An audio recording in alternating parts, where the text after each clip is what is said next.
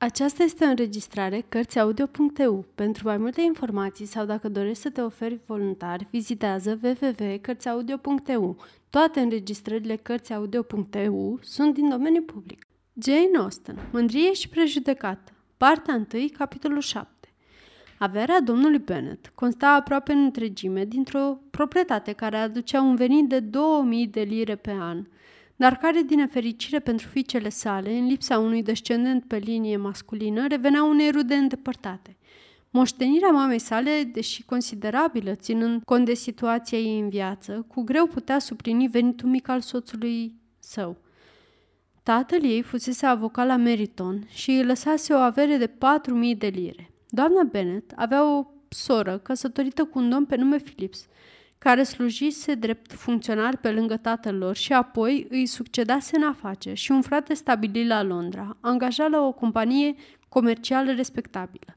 Satul Longbourn se afla la numai o milă depărtare de Meriton, o distanță destul de considerabilă pentru tinerile domnișoare care erau atrase într-acolo de trei sau patru ori pe săptămână pentru a-și plăti datoriile către mătușa lor și către o modistă ce locuia peste drum – cele două mezine ale familiei, Catherine și Lydia, se îndeletniceau cu precădere cu astfel de ocupații. Aveau mai puțină înțelepciune decât celelalte surori, iar, în lipsa unor oferte mai tentante, o plimbare până la Meriton era binevenită pentru a le însenina orele dimineții și spre a le asigura subiecte de conversație pentru seară.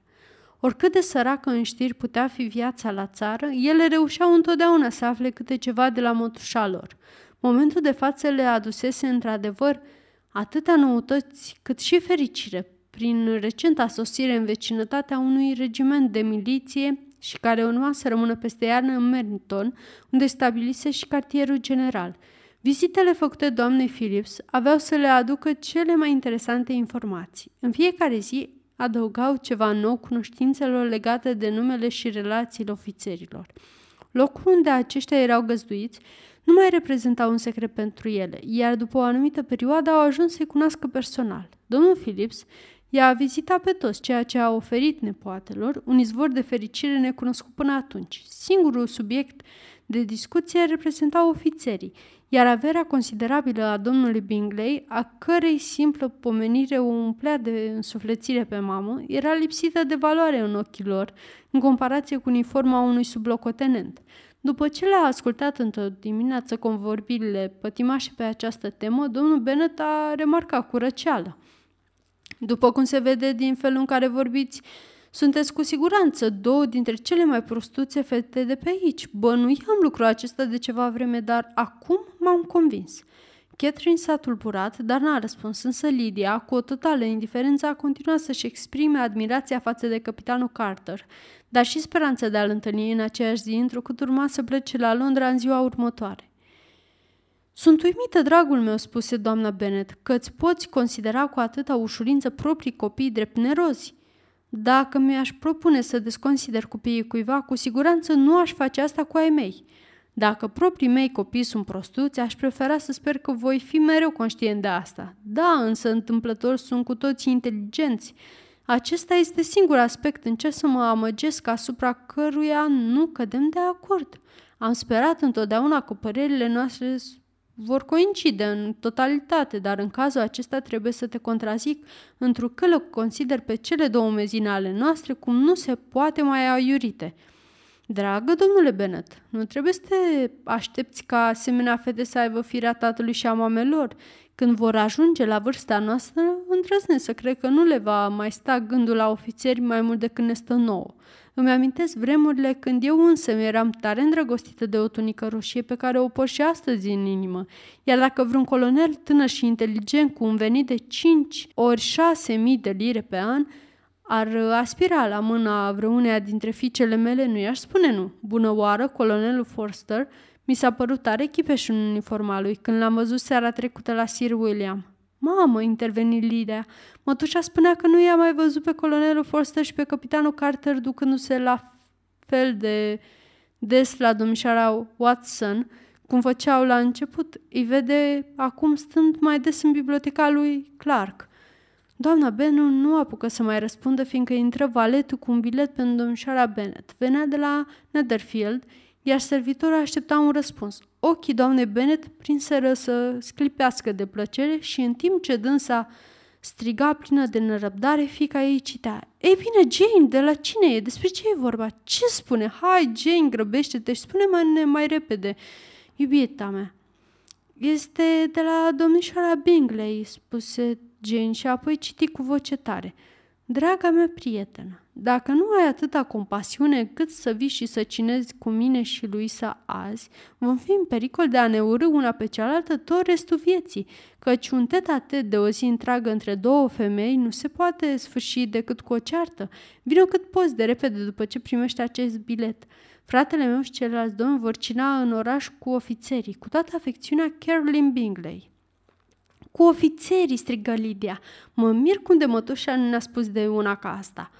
Cinează în oraș, remarcă doamna Bennet. Ăsta e un ghinion. Pot lua trăsura? întrebă Jane. Nu, draga mea, ar fi mai bine să mergi călare, fiindcă se pare că va ploua și trebuie să rămâi peste noapte. Ăsta ar putea fi un plan bun, interveni Elizabeth, dacă ai putea fi sigură că nu se vor oferi să o trimită acasă cu trăsura lor. A, dar domnii vor lua șareta domnului Pingley ca să meargă la Meriton, iar familia Hurst nu are cai pentru a lor. Aș prefera să iau trăsura. Dar, draga mea, tatăl tău nu se poate lipsi de cai, sunt sigură. E nevoie de ei la câmp, nu-i așa, domnule Bennet? E nevoie de ei la câmp mult mai des decât îi pot avea. Dar dacă îi vei avea azi, spuse Elizabeth, scopul mamei va fi atins. În cele din urmă îl făcu pe tatăl ei să admită că avea nevoie de cai. Jane s-a văzut silită să plece călare, iar mama ei o conduse până la ușă cu multe și vesele preziceri de vreme proastă. Speranțele ei se împlineau. Abia apucase Jane să plece că a și pornit o ploaie zdravănă. Surorilor ei nu le venea deloc ușor, însă mama lor era încântată. Ploaia a continuat toată seara, fără întrerupere. Era clar că Jane nu se mai putea întoarce. Am avut într-adevăr o idee strălucită, repetă în câteva rânduri doamna Bene, de parcă venirea ploii ar fi fost un merit ce îi revenea în totalitate. Oricum, până în dimineața următoare nu a fost pe deplin conștientă de importanța urzelilor sale. Micul dejun era pe sfârșit când a apărut un servitor de la Netherfield cu un bilet pentru Elizabeth. Draga mea Lizzie, mă simt destul de rău în această dimineață, lucru ce, bănuiesc, se poate pune pe faptul că ploaia de ieri m-a pătruns până la piele. Bunele mele prietene nici nu vor să audă de ideea întoarcerii acasă până ce nu mă voi simți mai bine. Ele insistă să fiu consultate de Dr. James, așadar nu vă alarmați dacă veți auzi că a fost chemat să mă vadă. În afară de faptul că am gâtul inflamat și mă doare capul, nu e nimic grav. A ta, etc. Ei, bine, draga mea, spuse domnul Bene după ce Elizabeth sprovise de citi biletul. Dacă s-ar întâmpla ca fica dumitale să contracteze o boală severă și să moară, gândul că ți-a urmat sfaturile și a plecat în căutarea domnului Bingley va fi o consolare. A, nu mă tem deloc că ar putea muri. Oamenii nu mor dintr-o simplă răceală. În plus, va primi îngrijile deosebite. Atâta vreme cât va sta acolo, tot va fi bine. Aș merge să o vizitez dacă aș avea trăsura. Cu adevărat îngrijorată se dovedi Elizabeth și, deși nu putea obține nici trăsura, era hotărâtă să o viziteze. Cum nu știa să călărească, singura posibilitate era de a merge pe jos. În cele din urmă, le aduse la cunoștință hotărârea luată. Cum poți fi atât de inconștientă, veni replica mamei, să te gândești la așa ceva pe o asemenea vreme? Închipuieți numai în ce hal vei ajunge și cum vei arăta când vei ajunge acolo. O să arăt suficient de bine ca să o pot vedea pe Jane. Asta e tot ce îmi doresc. E cumva o aluzie, Lizzie, că ar trebui să trimit după cai, spuse tatăl? Nu, întrucât nu am avut intenția de a evita o plimbare pe jos. Distanța nu contează atunci când ai un motiv temeinic și e vorba de numai trei mile. Am să mă întorc până la venirea cinei. Îți admir gestul de benevolență observă Mary, însă orice impuls sentimental ar trebui să se lase condus de rațiune. În opinia mea, orice efort se cuvine a fi măsurată măsura în care e necesar. Vom merge cu tine până la Meriton, spuseră Catherine și Lydia. Elizabeth le acceptă compania și cele trei tinere plecară împreună. Dacă ne grăbim, spuse Lydia în timp ce mergeau, poate îl întâlnim și pe capitanul Carter înainte de a pleca. s-au despărțit în Meriton. Cele două tinere s-au îndreptat spre locuința uneia dintre soțiile ofițerilor, iar Elizabeth și-a continuat drumul singură, străbătând câmpurile în pas grăbit și sărind cu nerăbdare peste pârlazuri și băltoace. Când a ajuns în cele din urmă în fața casei, avea gleznele obosite, ciorapii murdari, iar fața iradia de căldura efortului depus. A fost condusă în salon, unde se adunase toată lumea, cu excepția lui Jane și unde apariția ei a stârnit un val de surpriză. Pentru doamna Hirsch și domnișoara Bingley era incredibilă ideea că ea ar fi putut merge pe jos trei mile la o oră atât de matinală, pe o vreme atât de urâtă și de una singură. Elizabeth era convinsă că au privit-o cu dispreț din acea clipă. Au primit-o totuși cu multă politețe, iar manierele fratelor lor dovedeau ceva mai mult decât o simplă curtoazie, arătau bunăvoință și amabilitate. Domnul Darcy a vorbit foarte puțin, iar domnul Hurst chiar deloc. Cel din tâi oscila între un sentiment de admirație față de strălucirea ce o căpătase chipul ei în urma efortului depus și îndoiala că ar putea exista un motiv suficient de puternic pentru care ea ar fi trebuit să străbată acest drum singură. Cel din urmă se gândea numai la micul dejun. Cererile lui Elizabeth de a-și vedea sora nu au primit un răspuns favorabil. Domnișoara Bene dormise prost și cu toate că era trează, avea febră și nu se putea ridica din pat. Elizabeth insistă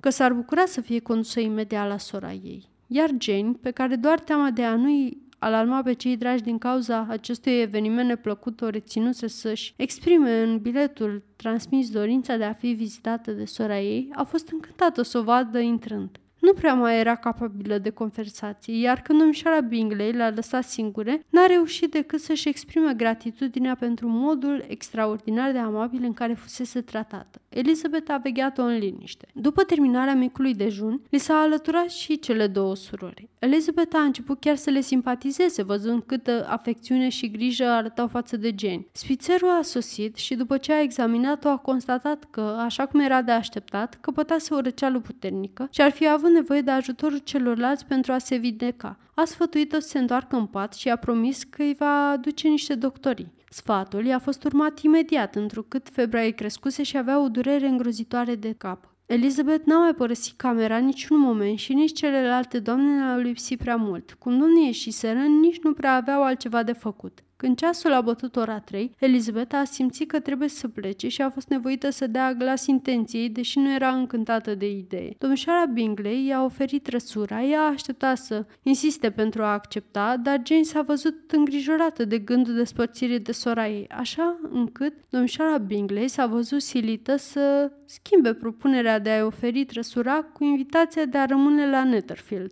Elizabeth a acceptat cu recunoștință și un servitor a fost trimis la Longbourn pentru a da de știre familiei că șederea ei fusese prelungită și pentru a-i aduce haine de schimb. Sfârșit.